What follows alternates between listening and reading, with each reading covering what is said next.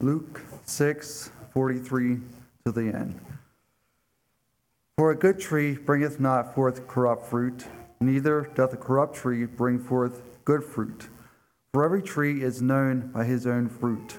For of thorns men do not gather figs, nor of a, nor of a bramble bush gather they grapes.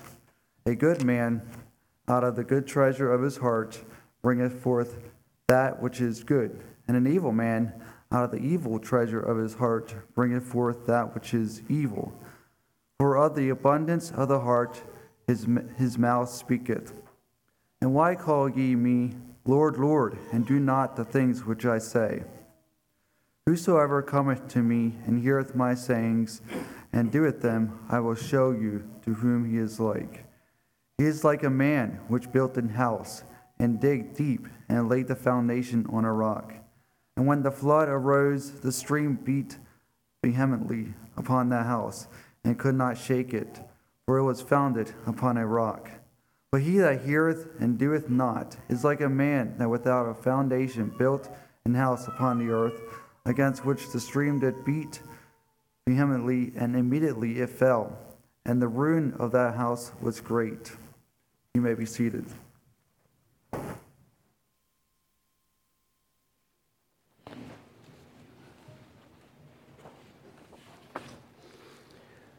The title of my sermon this morning is Strengthening Our Center.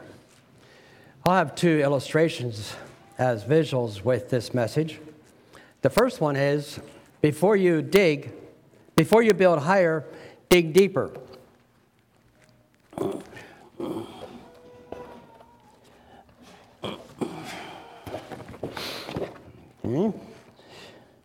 So that would be illustrated by this high-rise apartment building. I left the top open so it could be added on, going up higher yet. There will be a limit as to how far a person can build up relative to what he has put in the foundation. So before you, the idea is before you go higher, dig deeper. The person in this uh, scripture reading this morning was um, one who wanted to build, he wanted to build a house.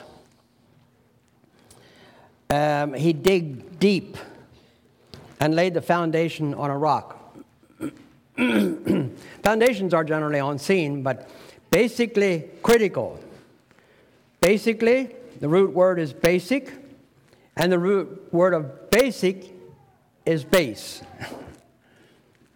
Base is anything from which a start is made. So I have here the base of my thumbnail. Uh, the base is the thumb. The base of the thumb is the hand. The base of the hand is the arm. The base of the arm is the shoulder, which is a part of my body. So when God made man, he began with a base, and that base was dust. Dust. What can you expect using dust as a base? Well, the Lord God, by his power and incredible wisdom, created man from the dust of the earth and breathed in his nostrils the breath of life, and man became a living soul. Genesis two seven. We talk about the heart of the matter. Uh, the writer to Ecclesiastes says, "Hear the conclusion of the whole matter. Fear God and keep his commandments, for this is the whole duty of man." Ecclesiastes twelve thirteen. Jesus said in Luke six forty-five, and we were just reading here in Luke six, a good man, Luke six forty-five, a good man out of the good treasure of his heart bringeth forth that which is good. And an evil man out of the evil treasure of his heart bringeth forth that which is evil. For of the abundance of the heart his mouth speaketh. The dictionary, um, I use uh, dictionary quite freely, and a few other reference books that have been helpful in writing and study. In uh, Webster says, linguistically, base is enamorpheme, M O R P H E M E, enamorpheme, to which prefixes or suffixes are added, either taken away or added. We acknowledge that the Bible says that God's word is truth. And God had said, Jesus had said, as he spoke to John in the book of Revelation, he said, he warned against adding to God's word and taking away from God's word. Because God began with a base. Truth itself also needs a base. And that base are the very words of God given by inspiration to holy men of God as they wrote and spake, guided by the Holy Spirit. So a morpheme is the smallest meaningful unit or form in language.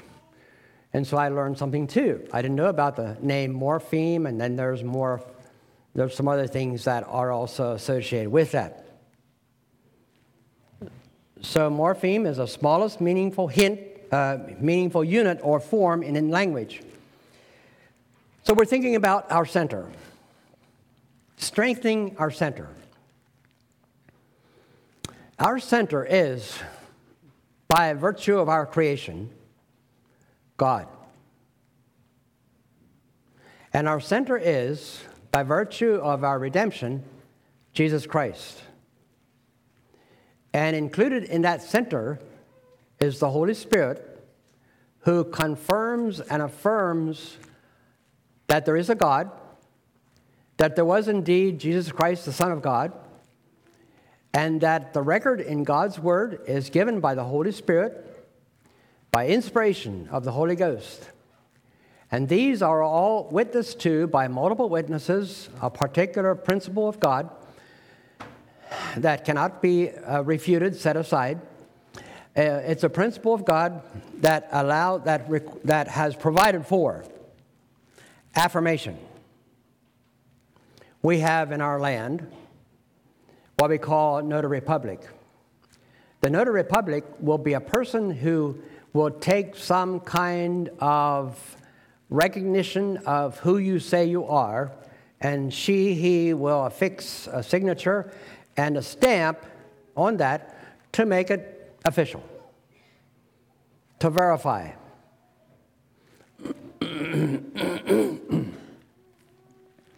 Any true commentary will use the value of the actual words given by revelation from God.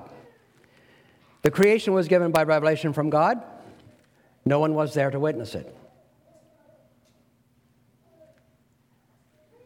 Do we believe it? Well, what are the choices? Choices are prevalent in our world, so that many people would not believe it, but have set up other theories, particularly evolution, as a, an explanation of origins. But we say the base or basis for creation is given by God in Genesis one and two. No one was there to witness it, but we are called upon and do freely accept it by faith. The base or basis for the second coming of Christ and the end of the world, we have prophecy. No one was there to witness it.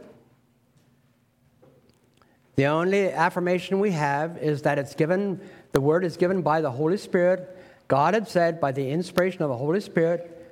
It was prophesied through Jesus Christ, particularly the words of Revelation, all of them, are given by revelation, and we can assume them to be right, or we can assume them to be in error or not right. And so all the Word of God is presented to us, and as our Sunday school lesson said today, some believed and some believed not. So to not believe the book of Revelation and prophecy in the future, like in First Corinthians fifteen, First and Second Thessalonians, Second Peter, and Revelation and elsewhere, they are given by inspiration of the Holy Spirit with a use of word value words that ap- appeal to us to believe. there are people who believe it, and the other option is unbelief. Truth, I'm trying to say, I'm attempting to say, and I am saying, that truth is the center of our lives by the Lord Jesus Christ. That is our center.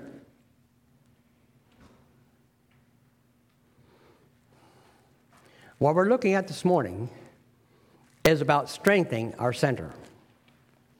Jesus said, I am the way, the truth, and the life. And it has occurred to me in my writings that Jesus did not say, I am a way, I am a truth, I am a life.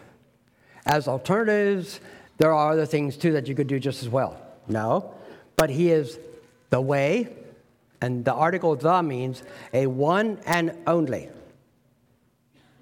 I am the way. I am the truth. I am the life.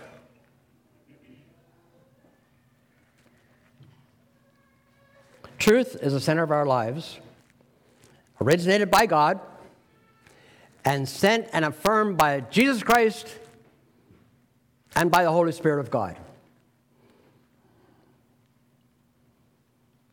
Group Bible studies should be the primary activity of laymen. When I was a teenager, I loved Bible study. I was saying at that time that our Bible, our youth Bible study is the main activity of our youth group. We just loved it. We went into the Word of God, and we studied, and we shared, and we were blessed, and we grew, and we flourished without necessarily realizing that this has been pretty special for our experience. It really was. It's a foundation. A foundation is the foundation of our lives. Preaching should always be the primary feature of a Sunday morning worship service. Beware of and do not give room to any replacement features that lack edification. The Bible says, First Timothy four thirteen, till I come, give attendance to public reading of the Scriptures, I added public there, to the reading of the Scriptures, to exhortation, to doctrine. Not to the drums, not to stringed instruments, not to the clowns and novelty and gaiety and clever tricks and hilarious entertainment. No. But preaching. There's a man told me, a church man, used to be Mennonite, not anymore. He said, twenty minutes, Aaron, twenty minutes is long enough for any sermon. If you can't say it in twenty minutes, just forget it. Well, clock me. I'm not going to be able to do this this morning in twenty minutes. And you would be utterly surprised if I would even try. Okay, so this man loves to watch football. You know what? A football game that lasts twenty minutes with that kind of skirmish and attacking each other is plenty long enough. At the bell, quit. Whoever has the highest score wins. Hmm? Or softball. Uh, by twenty minutes, you can tell who who's the winner. Well, a lot of games really are won on the last inning, maybe when the last batter up could hit a home run and change the whole previous uh, uh, previous uh, track of the play thus far. Huh, twenty minutes of softball, you can get a winner in that time. That's long enough. No, we don't do that. That's not true in life. Actually, I say that when football, I don't know much about football, but I, I know a bit about softball. Actually, when it goes over time or into extra innings, it gets more interesting yet. I don't know if my preaching could be that way. All right, so what we're saying? We're saying before you build higher, dig deeper. We have built a silo on our farm there, Eugene did, a twenty-five by ninety. With a roof, it made it one hundred foot. twenty-five by ninety holds twelve hundred ton of silage. A twenty by sixty holds four hundred ton of silage. That twenty-five by ninety holds the equivalent of three twenty by sixty silos. There was a man in Virginia that bought one of these silos. There are Amish businessmen who take these silos down and erect them, and he told me this himself. So we were down there in Virginia to build a silo. And they were saying how much concrete it takes for a silo of this size and of this weight. He said, oh, I wouldn't waste my money on that much concrete. We'll make it real level and even, and we'll use whatever amount of concrete he said. That's going to be it. Well, the person that builds a silo, what's he to say? After all, the customer is the boss, right? So they built this twenty-five by ninety silo, filled it with silage, and you know what happened? This thing started leaning. And what else? It fell over. Think about the mess of steel and silage, twelve hundred tons, all mixed together. So a fairly good-sized cart that we use anymore holds about fifteen ton of chopped silage. So I would take, how many loads would that be of chopped silage to separate from all that steel? And only because there wasn't enough put into the foundation.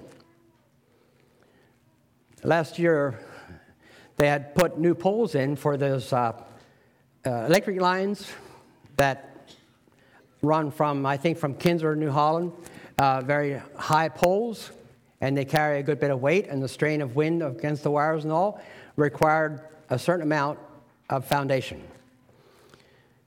They dug a hole thirty foot deep. They had kind of a, a thing that slowly went around, and it had diamond teeth on it. We saw it because right back of the barn over the other farm. And when they hit rock, they would just make this thing go around. In the mornings, they would sharpen those teeth and work on them. When they got through the rock, they would take a backhoe and dig out. And I, I didn't go to measure it like five or six feet wide and thirty feet deep. Um, how many cubic yard of concrete in a truck, John? Basically twenty. How many? twenty? Mm-hmm. So these people were putting in truckloads of concrete. I don't know how much it took, um, but quite a bit, and reinforcing to go with it. When we build for a house, we put the foundation below, below what we consider to be frost depth, and is usually wider than the wall itself. Uh, several verses that are interesting to this uh, discussion here this morning. First one I have, I want to share with you is in First Timothy three fifteen. First Timothy, chapter three, and verse fifteen. But if I tarry long, that thou mayest know how thou oughtest to behave thyself in the house of God, which is the church of the living God, the pillar and ground of the truth. The pillar and ground of the truth. And we're talking about truth as our center. We're talking about Christ Jesus the Lord as being that center. And of God the Creator, the Lord God Jehovah, as being a part, as being that center. Not a part of it, but being that center.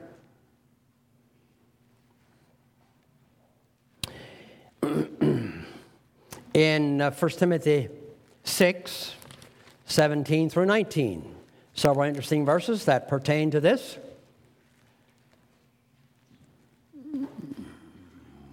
Charge them that are rich in this world, that they be not high-minded, nor trust on uncertain riches, but in the living God, who giveth us richly all things to enjoy, that they do good, that they be rich in good works, ready to distribute, willing to communicate, laying up in store for themselves a good foundation against the time to come, that they may lay hold on eternal life. And then First Corinthians chapter three, there's a significant verse that uh, lends itself well to this discussion. First Corinthians three, nine through eleven. For we are laborers together with God, ye are God's husbandry, that is, farming ground, ye are God's building, According to the grace of God, which is given unto me as a wise master builder, I have laid the foundation, and another buildeth thereon. But let every man take heed how he buildeth thereupon. For other foundation can no man lay than that is laid, which is Jesus Christ. A very foundational verse. The foundation, the center, is Jesus our Lord.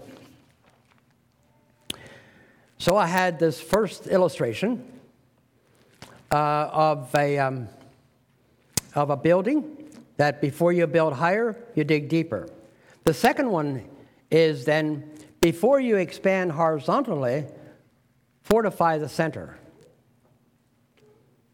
We have established, I think here this morning now, that God is our center. He is our origin, our base, our essence. Essence. And so we had um, a um, word that was used frequently among us that was kind of uh, not uh, too hard to understand, but became uh, something that was used a good bit, the word essential. So we had essential services. We had essential businesses. There were things that were essential that needed to stay open. Uh, and then there were also non-essential things given us, like professional sports. And, you know, we got the newspaper, and I didn't miss it that our newspaper got smaller because it didn't have three or four pages of professional sports. All year long, there's always a number of things going on, overlapping with each other. It doesn't end. So professional sports were non-essential. Movie houses, gambling places, bars and restaurants, group gatherings, abortion clinics. Some governors said yes. Some governors said no. Kind of a part of a political divide, I was told. I didn't follow that that closely. So when you want to say what's right and what's wrong, you seemingly always get into a gray area or an area of public opinion or an area of personal choice.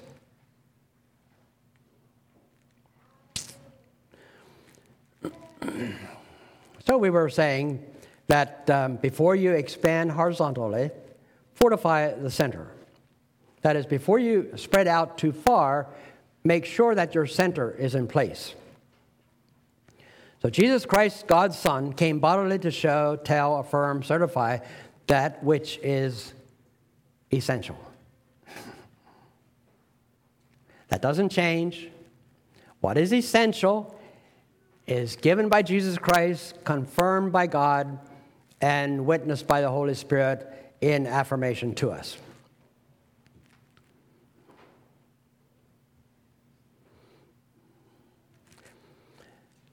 So God is our center. God, Jesus Christ, the Holy Spirit, and God's Word constitutes our center.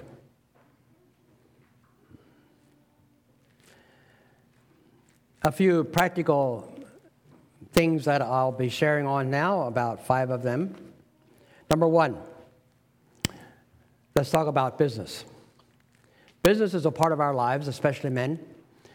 Um, some of us are in self-employed, have businesses. Nearly every business has borrowed money, either to start up or to operate. Borrowed money is the heart of business. In general, you take away borrowed money, and many businesses would just fold like that. Now, we I give allowance that management is a is a part of the heart of business, and that clients are a part or as the heart of a business. But let's think about the part that money plays as being the center of a business enterprise. In the nineteen thirties, there was a Great Depression. Farms that had borrowed money would lose their farms because they weren't able to make the payments, the monthly payments. If the creditors gave grace and would wait till later for payment, they could keep their farm. But people in those days would be working if they could work, were willing to work for a dollar a day, mind you. And there were business people who could scarcely pay that. That's how bad, how serious, how deep this depression was. There were businesses, many of them folded, and if they had borrowed money, they failed. If they didn't have borrowed money, they could do quite well. Then we go fifty years later in the nineteen eighties. Quite a few of us will remember that. There was a big-time recession, somewhat of a repeat of the thirties, but not nearly as bad. Interest shot up to eighteen to twenty-one percent. It was in that time that International Harvester bought out, was bought out by J I Case, and it was embarrassing uh, for us because we farm with red, not green. So our red lost out. And you know why? Because at the time, they were too highly leveraged. They had borrowed a huge amount of money for an expansion because they had expected with what was happening in the seventies in the farming economy that this is a freight train that needs more tracks. And so they borrowed a huge amount of money for a big expansion, and they borrowed at the wrong time. And so they folded and had to sell out to what seemed like Uh, a corporation that we didn't know much about. Going now to this year, this year in twenty twenty, with the um, virus taking its toll, there were businesses that were just scarcely making it. It took new arrangements for making payments for borrowed money. Uh, people were at risk of losing their shops, their businesses, their enterprises. And I read in the paper that the airlines were hit very hard by it too. But Southwest Airlines, it said, was in the best shape of all the major airlines because they didn't have near as much borrowed money. To me, that was very interesting. So Southwest Airlines went about opening up their airlines and allowing their planes to fly with less than half full people. They had enough capital that they could operate that, and what they're trying to do is get momentum for the time when all this thing opens up again, and they will be well ahead of these other larger airlines. So I'm, I'm thinking now about business and the heart of business, or the center of business. So people that had strengthened their center, that is with capital, with money, with funds, were able to expand better than those who had to borrow money. That's just my point to make an illustration of, of, of uh, emphasizing the part about us as Christians before we expand too much in whatever. Christian service, various kind of ministries, that we want to have our strength, center strengthened to be able to handle that. So that's about business. I want to talk a little bit about home mortgages. That's number two. Home mortgages. Borrowed money is a center of home mortgages. Uh, some people have said in my, my finance seminar, I come across this quite frequently, when couples are looking at buying a house, how can they do? So I have a whole section on that that looks at the various things that they can do with that uh, and be able to approach it as they get into their thirties maybe, um, where they can safely buy a house without as much risk. So I've often heard the statement, well, paying rent is money down the drain?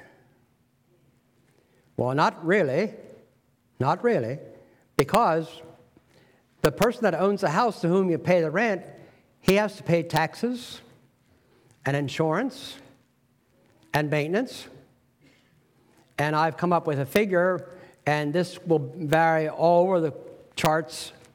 But I've come up with a figure, let's say, about three hundred dollars a month on the average annually for those three items, taxes, insurance, and maintenance.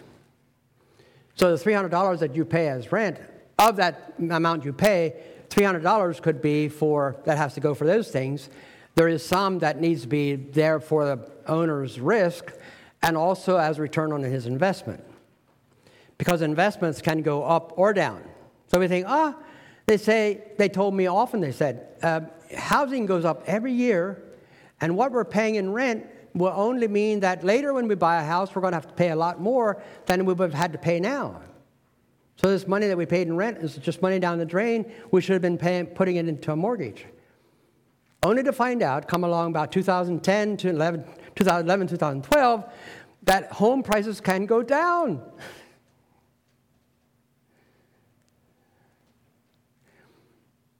And so it's interesting that if people have been saving their money at a point where the market goes down or at a point where a special house comes up. I heard of one sale up in the Lewisburg area where they had an auction, and Amos Kaufman went just to see what it might do. He wasn't being invited. Nobody came. They wanted to sell this house. They said, just give us a price. He said, I don't want a house. I don't have any interest in this. Nobody came. They would have sold that house cheap.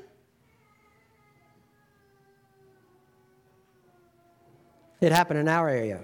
Out there at Harristown, a house was sold and hardly anybody came. They couldn't get a price.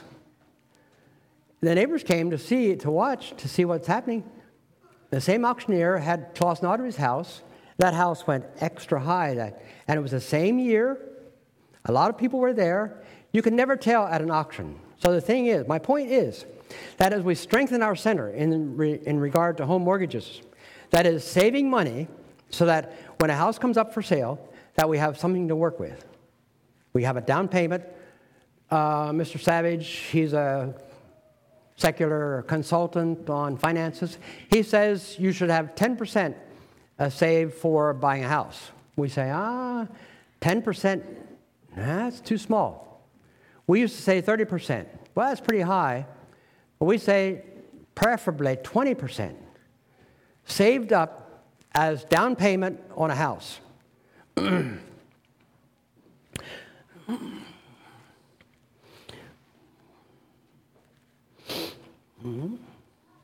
Well, we'd have a good bit more to say about that. But if you're a young couple, you're interested in some ideas about home mortgages, how you can do, talk with me. I'd be glad to entertain some ideas with you and share some things that you can consider. Basically, what I would be saying is not, not only this, but here's one thing to think about. What you pay in rent and the money you can save on an average for a year by month. What you pay in rent and what you can save monthly, let's say for a year, is the amount that you can afford as mortgage payments. Now, if you can't save money over your house rent, I say you're not ready to buy a house. So I'll give some free consultation and some things to, to think about along those lines. There are things that can be done that can be encouraging or at the least giving some direction. Number three. Number three. Talk a little bit about dating and courtship. What we're wanting to do is strengthen our center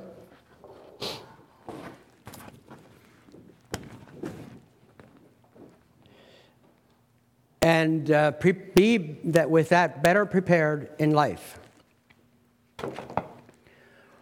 So in courtship, the uh, interest is, the intent is to enter into a love relationship. What I'm saying here now is that in that love relationship, don't set aside your love for Jesus. In courtship, you need to uh, you need to cultivate and you need to work on that love for Jesus Christ and his truth, in addition to that exclusive, special companion.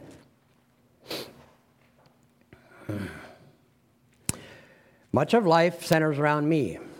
We always need, in whatever, besides courtship, even in marriage, we always need to fortify our love to Jesus and his word before we seek to share our love to a special and exclusive friend, or buying a business, or buying a house, or expanding in business, or in such kind of things. In courtship, physical and emotional passions need to be brought under the control of our Lord Jesus Christ before we seek to spend time alone with a special friend. Yesterday, this is a bit of an aside, yesterday was exactly twelve years since I drove alone to Michigan to see Esther for the first time. I thought you might like to know. Mm-hmm. I hardly know how to say this, but it needs to be said. If you have been involved in any homosexual or lesbian activity that has not been dealt with in your past, I say, you must cry out to God in repentance and confession. Repentance and confession are two separate responses. And seek counseling by your pastors or other biblically based counselors. If you have had pornographic material before your eyes with intent to check it out, by the mercy and judgment of God, I say, you are unfit to enter into a courtship or to continue if you have already begun. This is a sore evil and a damning sin in our world, even in our sheltered communities. If you have it in your possessions, abhor it. Ask your mom or your wife to remove it and destroy it. Abhor your hands for having handled it, your eyes for having looked upon the accursed thing, and your heart toward an evil desire. I want to read from James chapter four. James chapter four, verse fourteen. No, verse James chapter four, one through nine. From whence come wars and fightings among you? Come they not hence, even of your lusts that war in your members? Ye lust and have not, ye kill and desire to have, and cannot obtain. You fight and war, yet you have not, because you ask not. You ask and receive not, because you ask amiss, that ye may consume it upon your lusts. Ye adulterers and adulteresses, know ye not that the friendship of the world is enmity with God? Whosoever therefore will be a friend of the world is the enemy of God. Do you think that the Scripture saith in vain, the Spirit that dwelleth in us lusteth to envy? But he giveth more grace. Wherefore he saith, God resisteth the proud, but giveth grace unto the humble. Submit yourselves therefore to God. Resist the devil, and he will flee from you. Draw nigh unto God. Draw nigh to God, and he will draw nigh to you. Cleanse your hands, ye sinners, and purify your hearts, ye double-minded. Be afflicted and mourn and weep. Let your laughter be turned to mourning and your joy to heaviness.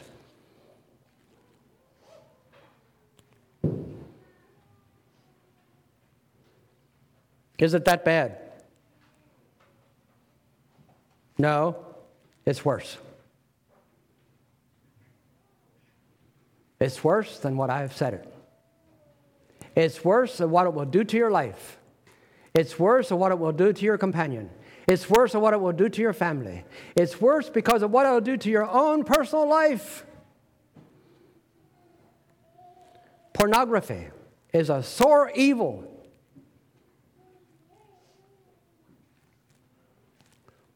And something that needs to be repented of and confessed. There have been dads and moms who are nursing known sins, being set against repentance and confession, and the children grew up in another generation and continued in sin. This happened. Then the school and the church is expected to take care of it. First Peter four, seventeen and eighteen. For the time is come that judgment must begin at the house of God. And if it first begin at us, what shall be the end of them that obey not the gospel of God? And if the righteous scarcely be saved, where shall the ungodly and the sinner appear? I have been, by the grace of God, at over ninety churches in the U S and Canada for finance seminars. There have been people who have sought my private counsel, some about finances, some about a number of other things.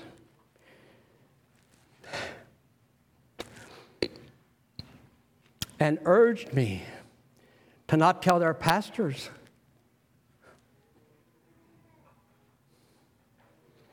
I can hardly stand it to tell you that.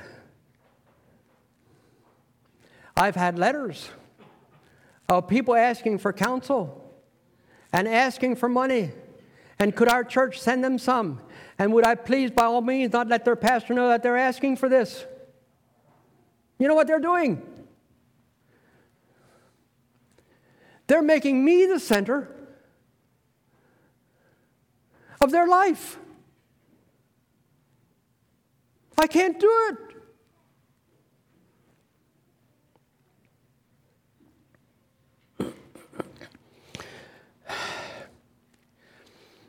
The Church of Christ, Jesus and the truth is the center. We may have a house that it involves Christ, our life surely, the business, and there is what we talk about, dating and courtship. There is what we're talking about now is still on that subject. Um, the local congregation is one of those, is a part of the center of God as representative upon the earth. And to make a distant pastor be the center with excluding information to the home congregation is not right. And I say that regardless how wise and how excellent his counsel could be and what he could generate, what he could provide, I say the local congregation is our center. And how good that feels. We are members one of another. So part of that is our own church. Bless God for our congregation.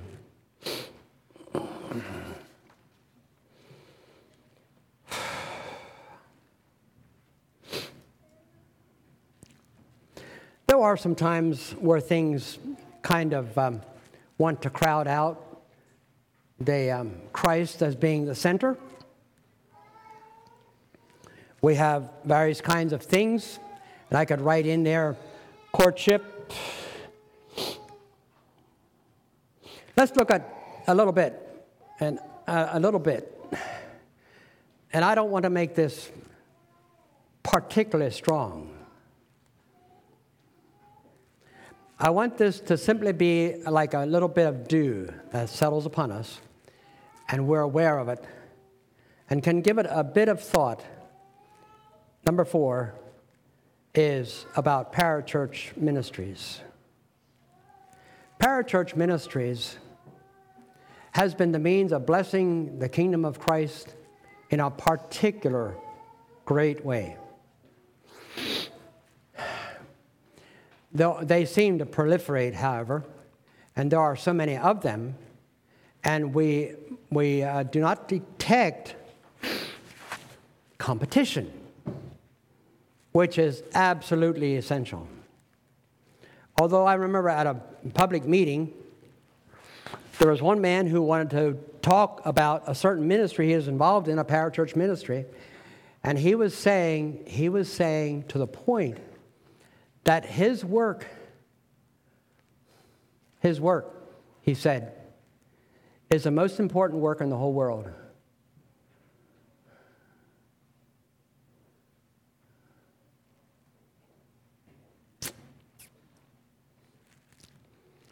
Well, then we had, at another meeting, a man spoke of the work that he was in, a mission project, and he was also looking to have a financial support.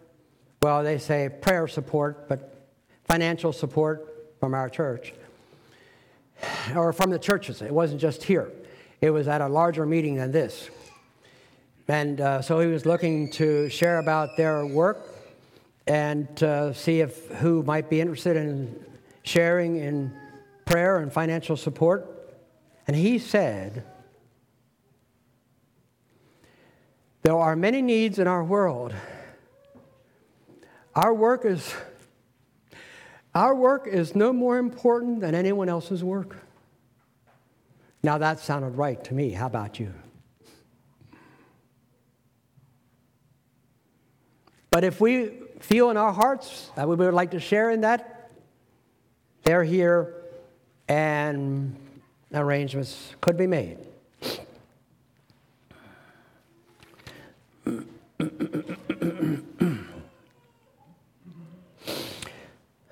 Number five. I'm now thinking about these children. Up here on this side, we have five young men. I understand them to be at the age of about thirteen to fourteen. I want you all to look at me. Okay? Good. And the girls, there are only three of you this morning. Well, that's okay. You're here representing the rest of your group. I'm thinking about you. You're in the ages of thirteen, fourteen. And then there are some children back there. I see quite a few of you. You are eight years old and ten years old. And yeah, they're just popping up up there. I see you children back there. And twelve years old maybe, and maybe even six years old. And so I'm, I was thinking in my study, so what's your center? What's your center? I say, oh, computer, um, smartphone, your school, yeah, some kind of sports, friends, magazines or books. And what's your center? What does a preacher want? You know, it's really risky to answer in front of a whole congregation. So I'll help you. Your center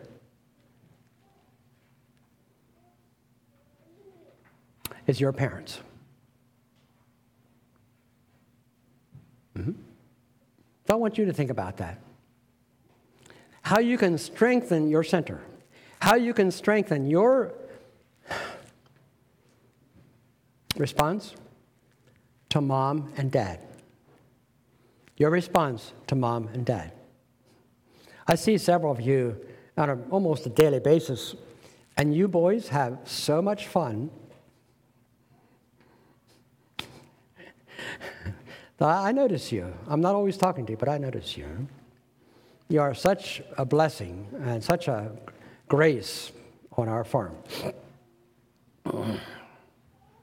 Your parents are your center at this stage of your life. You are spreading your wings a bit. You want to go a little further away. You have your friends. That's fine. You'll soon be in the youth group. That's fine. Of course. But your center is still your parents. Young people, same thing. Strengthening your center. I want you to think about uh, how you could, uh, in some little way perhaps, strengthen that center, your relationship with dad and mom. You could share your projects with them. You could plan for free time to play games with them. And just try to win most of the time. Now, don't whoop them too bad. But yeah, it's, it's a great thing to do for children and young people to play games with their parents. Arrange for a special meal to give mom time off. Gather wood for an outdoor evening of, and meal. Maybe even buy a, a New Testament commentary for Evaluation and Family Devotions. Make a photo page or booklet for all the things mom does or dad does in your life. If he's on the church or school board, have someone take you to go there and take a picture of his uh, uh, of his um, people that he shares with. Or mom. She's at a sewing circle or a tea party or a woman's group of some kind. Try to get a picture of her with her friends. Make a page for them. Pictures of them with their closest friends will bless them for a long time. You love your parents, and you will tell them so. And make a card or place a sticky note. Surprise mom by making your own bed and tidying up your own room for a whole week.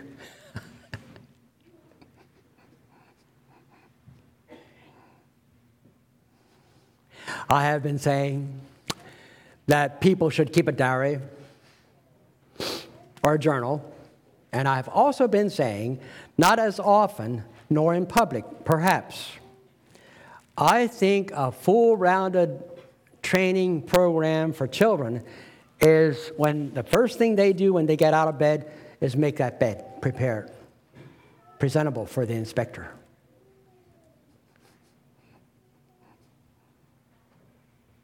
She'd do that thing. What is going on?